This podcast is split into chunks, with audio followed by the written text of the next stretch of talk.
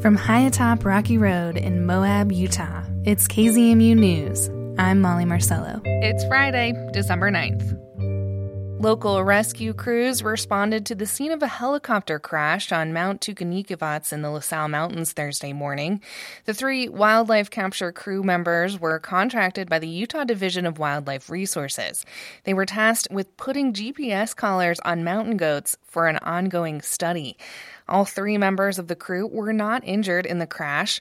The helicopter, however, was significantly damaged and is estimated to be a total loss. A witness told first responders they saw a metallic blue helicopter go down in steep terrain on the mountain peak, but they did not see any smoke or fire. Grand and San Juan County Search and Rescue responded to the scene, getting the crew members safely off the mountain by Thursday afternoon. The helicopter is still on the mountain, and public safety crews are currently working out the next steps to retrieve it. In a press release, a spokesperson with the Utah DWR says capturing wildlife in helicopters is a dangerous occupation and that professionals understand the risks involved with their job. The release goes on to say that, quote, unfortunately, accidents occasionally happen despite the best efforts to avoid them. The Department of Public Safety is currently investigating the cause of the crash.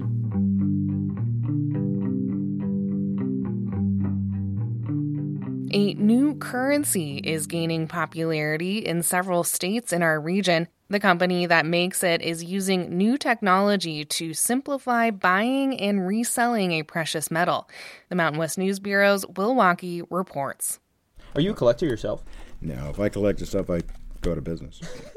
Rick Russell is showing me around his store, Cheyenne Coins. It's near a roofing company, insurance salesman, and taco shop a few blocks from the main drag in Wyoming's capital. Picture a typical pawn shop with glass cases full of collectibles.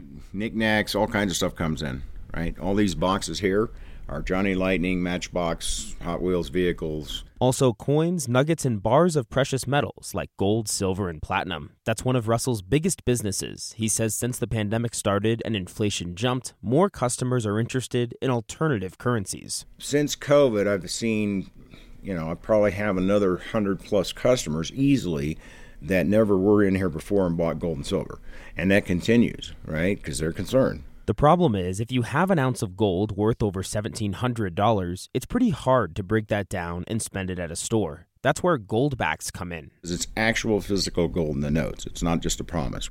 Like I said, I've had them in the store, and it clearly tells you on each note how much of a troy ounce of 24 karat gold each note possesses. A Utah company called Goldback makes bills that it says have small amounts of gold in them. Kevin Mills is vice president of sales and marketing at the privately held company. Really, when you're making a Goldback, you're having that transparent layer of plastic or polymer, and you're just laying atom by atom the gold onto that until it's exactly one thousandth of an ounce. That's the smallest denomination, worth about $4. There are also larger bills with more gold in them. The most valuable one costs about 200 bucks. The company started in 2019 after Utah's legislature made it easier to buy and sell them there. Now, goldbacks are issued in four states, including Nevada, Wyoming, and Utah. Mills says the company is just about maxed out in terms of demand. We can't do interviews, we can't do YouTube videos because we only have X number of millions of dollars of supply every month, and we're selling it all with no marketing. Mills wants to quintuple Goldback's capacity in the next 18 months and get more states on board. Another goal is to get more businesses to accept them. Currently, more than 500 small businesses in the West, from candy stores to chiropractors, say you can pay for things using Goldbacks. The company also says it uses anti counterfeit measures to prevent fraud. The question is are these bills actually worth the hype for consumers? I will take a five then.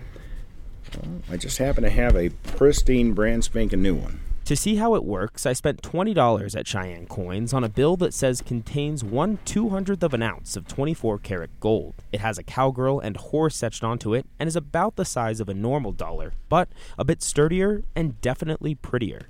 Yes, and you're right. The uh, artwork on them is just awesome. Our current currency just lacks real beauty, unfortunately.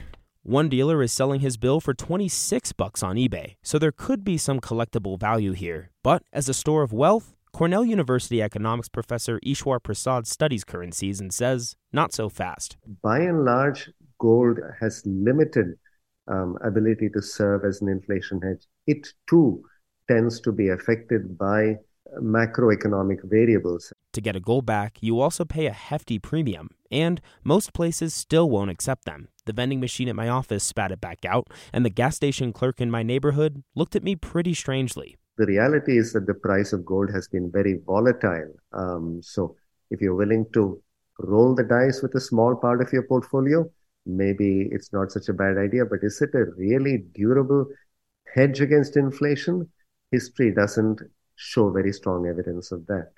Prasad still didn't reject the idea of goldbacks. He says the company's success will depend on the economic and political environments in the U.S. and how much people trust the government. He also isn't surprised that the company is thriving first in the Mountain West. Some antagonism toward Washington institutions like the Mint is part of the region's history and culture. For the Mountain West News Bureau, I'm Will Walkey in Cheyenne, Wyoming. Locals gathered last week at Swanny City Park for the annual tree lighting event. In addition to the colorful lights, cookies, and hot cocoa, one of the main attractions each year is a guy with a white beard and a red suit. Local kids lined up to speak with this man, telling him what they are wishing for this holiday season. We were there and have this report from the line to see Santa. You know. Want a pedal bike that's pink and purple. Mm. Um, pedal bike that is all the colors of the rainbow. I'm a green pedal bike. So these are we are triplets here. We want to move up from our Strider bikes. It'll be our first pedal bikes, huh? here, buddy. Thank you. Um, a, ch- a chocolate, a white chocolate or orange, a bag of wool hose, hose, and and a Rubik's cube. It's, it's pretty much this pink. It's this pink and purple Rubik's cube with some writing on it. A rubber ducky and a soft blankie and um, Pokemon and um, uh, full face helmet. Hi there. What do you want from Santa this year? Uh, I want to know where's under where's the tap. Can you say what that is? It's a Jurassic Park Lego set. Yeah, and there was even this toy tap one with a remote control. I want Moana. I want uh Monster High. All of their friends. A bendy controller. Uh, Buddy. Mosasaurus. Mosasaurus. I'm a Barbie Dreamhouse. Hey, Mikey, Mikey, what do you want for Christmas? Tell you in the microphone. A Hot Wheels. Um, I kind of want control a control truck. Yeah.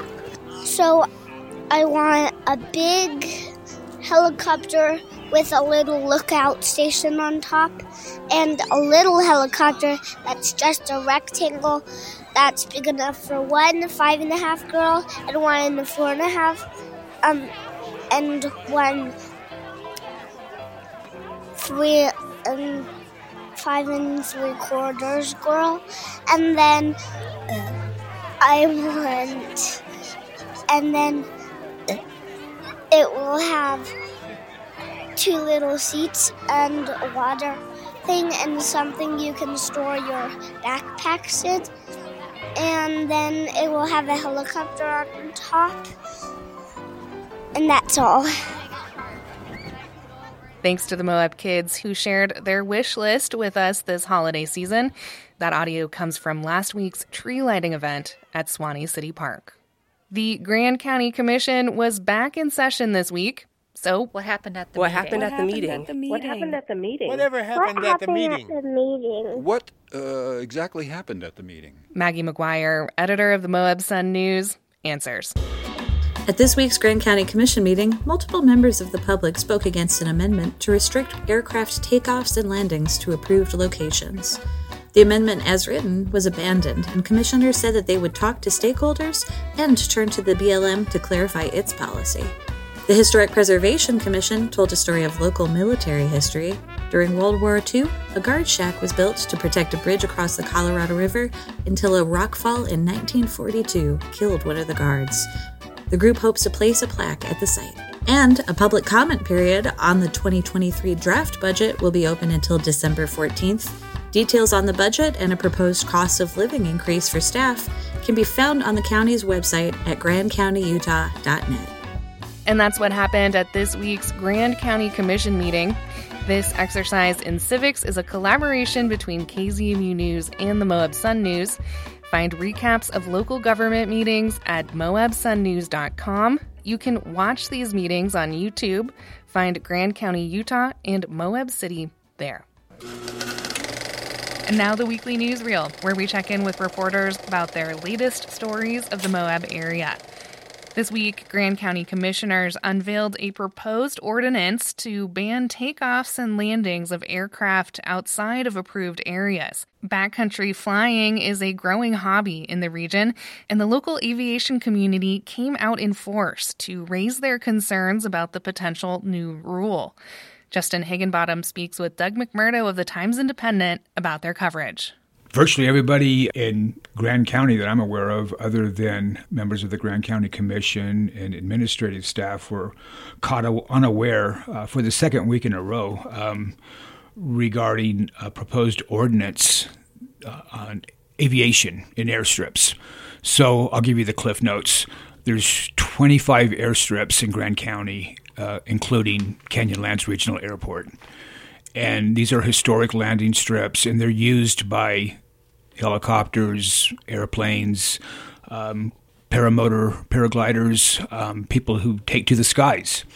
And the county has received noise complaints. Now, we really don't know how heavy uh, that is. That wasn't it, shared in the meeting. It wasn't shared. We do know that complaints have come from Castle Valley and Spanish Valley, but we don't know the number, the severity, how often. So that's kind of up in the air. Uh, in any event, uh, to address those noise concerns, uh, Commissioner Kevin Walker, I believe, uh, headed up an effort to uh, uh, rewrite land use codes and limit um, where you can land and take off. And the reason why it's specific to takeoffs and landing is because that's the only legal authority the county might embrace. The FAA covers everything up in the air. So once it's in the air, that's federal regulations. Yeah, there. they have absolutely no control over that. That's that's all uh, FAA. How it got straight to the public hearing part without any community discussion is what took people off guard. Commission chambers were, were packed. There was a lot of people there.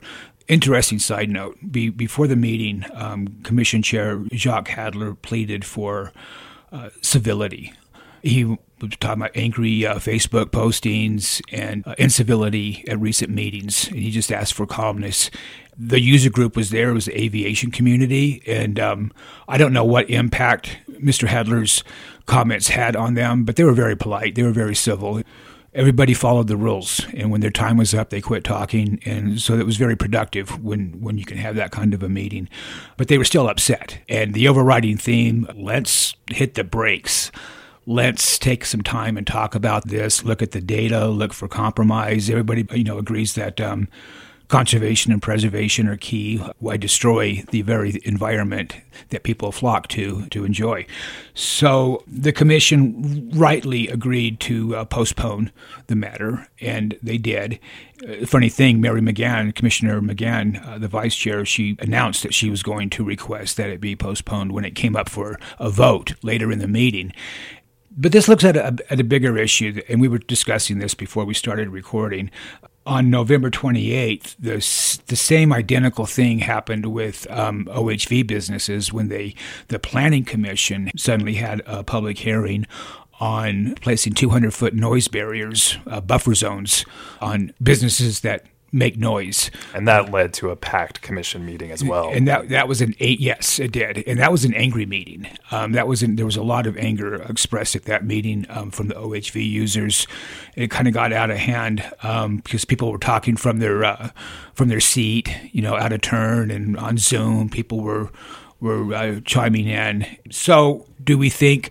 The county is trying to push things through before a new commission gathers in January. And that's one possibility.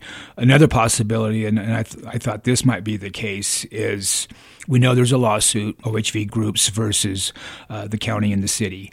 And I think the county is um, trying to build a record that they're not targeting OHV businesses um, and discriminating against them specifically by addressing other noise concerns. Uh, a dog right. kennel was mentioned uh, during the OHV meeting um, as a, a noise making business, and now we're going after the aviation. And I know there has been complaints about flyovers, especially in, in uh, Castle Valley.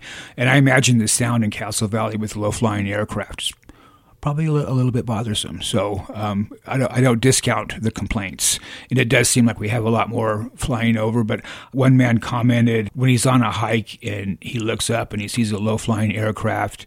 Um, he knows that the noise is going to go away when the aircraft does, and they're just like him. They're people out there trying to uh, uh, enjoy what Moab has to offer, and I think that's a real healthy outlook. So they're postponing that. They're going to chat with the BLM and these aviation groups. Yeah, and that's I think that I missed probably missed the key point here. Thank you for bringing that up. Kevin Walker made it clear that the whole idea is to force the Bureau of Land, Land Management to create its own policies. If it ha- already has policies in place to, um, you know, act on them, and if not, create some policies so so that it can happen. Uh, wh- what else do you have on the front page here? Okay, I went to the uh, the first of three housing fairs from the the uh, Housing Coalition, Moab Housing Task Force, and I sat in on the first hour. It was a roundtable discussion with uh, local builders and businesses and the struggles that they're having, and it was really uh, pretty eye opening because there's there's a lot of things. Um, you've got the usual suspects, governmental red tape, and um, all the hoops that you have to jump through in order to develop.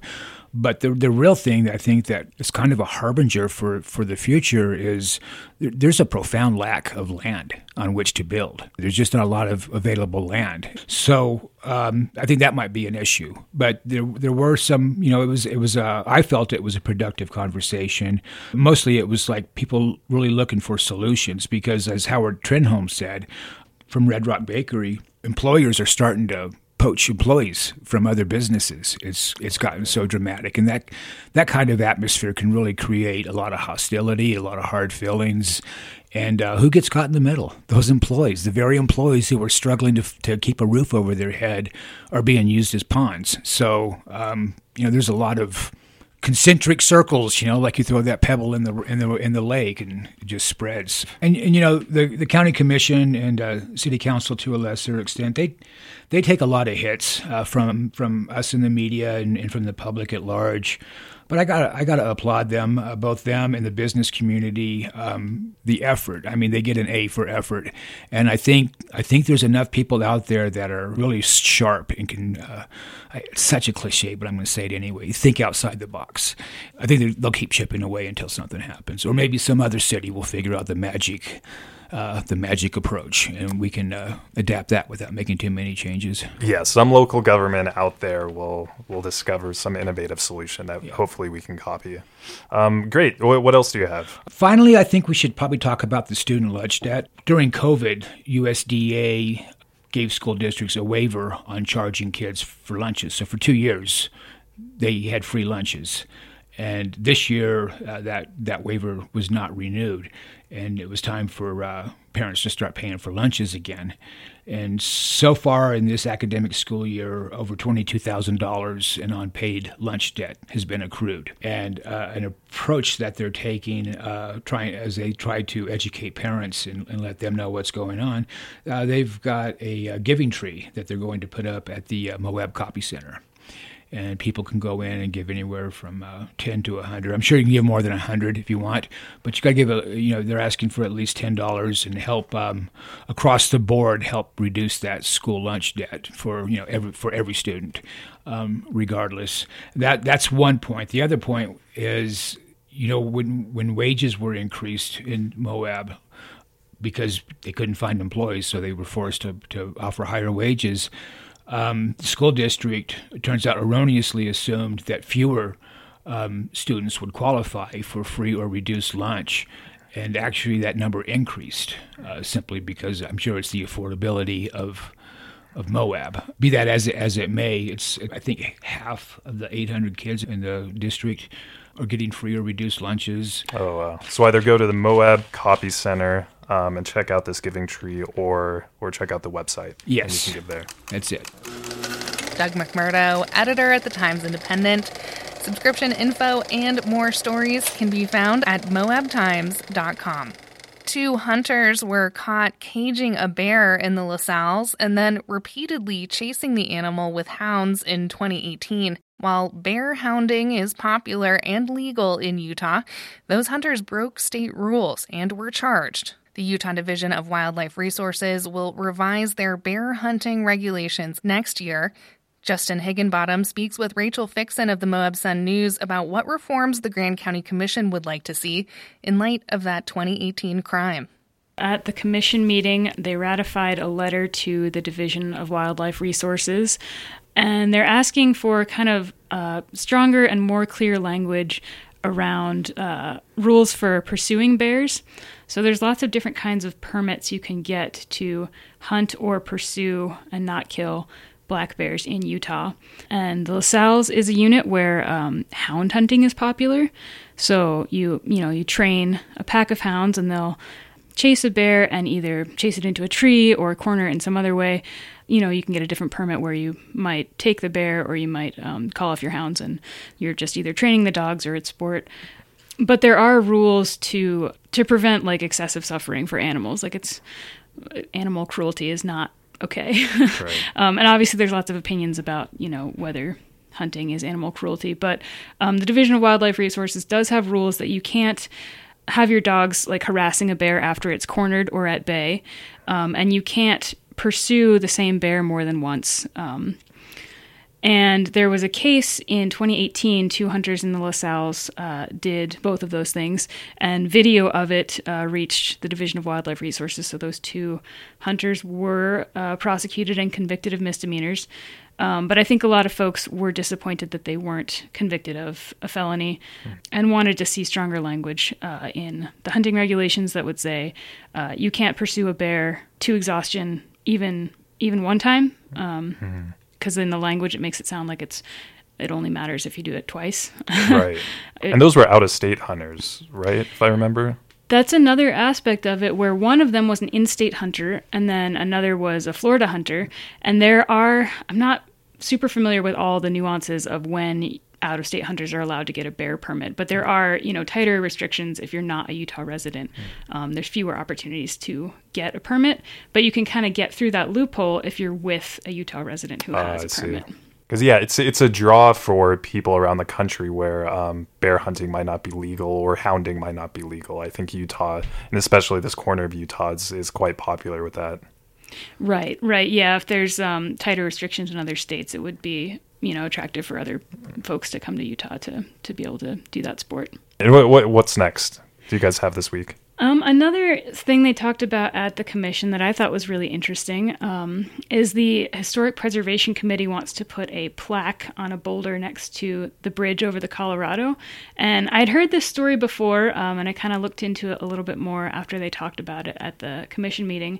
Um, during World War II, there was a program uh, where the military would post guards at sort of key infrastructure locations inside the United States, um, which was kind of you know a fun new fact for me. I didn't I didn't know about that.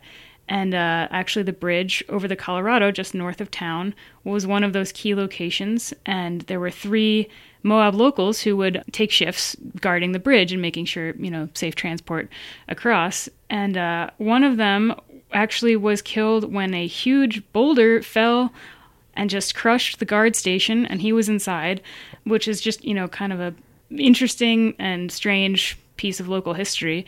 Um, very unlucky for to be like next to the cliff when a boulder's rolling down but then also to have your your you know guard location set up right where the rock's going to land. Right right. It's like needle in a haystack situation. Um, and we were saying that that that might count as a casualty of World War II. Then. I yeah I would be very interested to to find if that's listed as a as a war casualty um, because I, I do think that was a military program so he would have been like in service right um, but anyway the the committee wants to put a, a boulder kind of summarizing that um, little piece of local lore, and uh, the commission was excited to approve that. Great. Yeah, that's a fascinating piece of Moab history. What else do you have this week? One other story we have this week uh, was definitely a tragic one. There's a, a longtime Moab, Moab local, uh, Joel Nystrom. He's a general contractor and a musician, and um, a, a, big part of his property where he lives was totally destroyed by a fire um, about a week ago. And it was right after his birthday, actually. Very oh, no. unwelcome birthday present. Um, he has a GoFundMe page set up. It's uh, if you Google Moab beloved musician, um, you should find it and just you know six instruments were destroyed a whole bunch of his tools that he uses for his profession were destroyed a lot of uh, building materials that he'd been collecting to start building his own house were destroyed um, so yeah just really a, a painful story and uh, hopefully community can come together to help him out yeah, wh- where was that fire? And, and, does he know how it started? It's unknown how it started. Um, they, you know, the fire department showed up and and put it out, and I think uh, you know, once there's a threshold of destruction that's been crossed, it's very difficult to, you know, figure out right. how something like that started. So it's unknown how how it began. It's kind of on the south side of town on uh, on Lemon Lane. Okay, yeah. So if anyone wants to help him out, go to that GoFundMe page. We'll link to that. Uh, yeah, another um, thing that we we had in this week's paper, um, our reporter Allison Harford talked with uh, Wynn Bloodworth, who's a new uh, employee with Moab Solutions, our local nonprofit, um, which focuses on both recycling and homeless outreach. Um, so Wynn is kind of the new on the ground homeless outreach person. Um, he's doing a walkabout every day and uh, checking on folks and seeing what they need, um, seeing if they need maybe some warm layers, um, a meal, or if he can direct them to one of our social service organizations like the Multicultural Center or uh, Four Corners Behavioral Health. Um, so he's just building those relationships and trying to be a friend and a, and a kind of conduit to other resources. Great, yeah, and, and, Sarah Melnikoff has run Moab Solutions for for a while. That's great. She has she has some help, and um, especially I, I think homelessness has been a growing issue. I guess in the county, would you say? Yeah, I think that's correct, and uh, you know, I think a big angle of our ongoing housing crisis is trying to get more information about homelessness and also have better understanding among the public of sort of the nuances of homelessness. So, um, folks that work in this field will sort of differentiate between people who are chronically homeless and people who are circumstantially homeless. And there's sort of different, you know, qualifiers to define those. But the idea is that some people are maybe homeless just because, you know, maybe their trailer got bought and they were evicted and there's just nowhere in our market here to go. And then there are other people that are chronically homeless like maybe they have ongoing uh, mental health issues or something that really um, is creating an obstacle for them to find stable housing aside of just our housing market. So yeah i mean i'd say it's a growing problem locally. And also you know i think i mean sarah melnikoff has been doing this for so long as kind of a one woman show. And it, yeah it's great that she has somebody else to uh, to be on her team rachel Fixsen, reporter at the moab sun news subscription info and more stories can be found at moabsunnews.com that's it for the weekly newsreel, where we check in with reporters on their latest stories of the Moab area. You can find the pieces that were mentioned today in the show notes at our website, kzmu.org, or wherever you listen to the KZMU News podcast. As always, thanks for tuning in and supporting KZMU, community powered radio.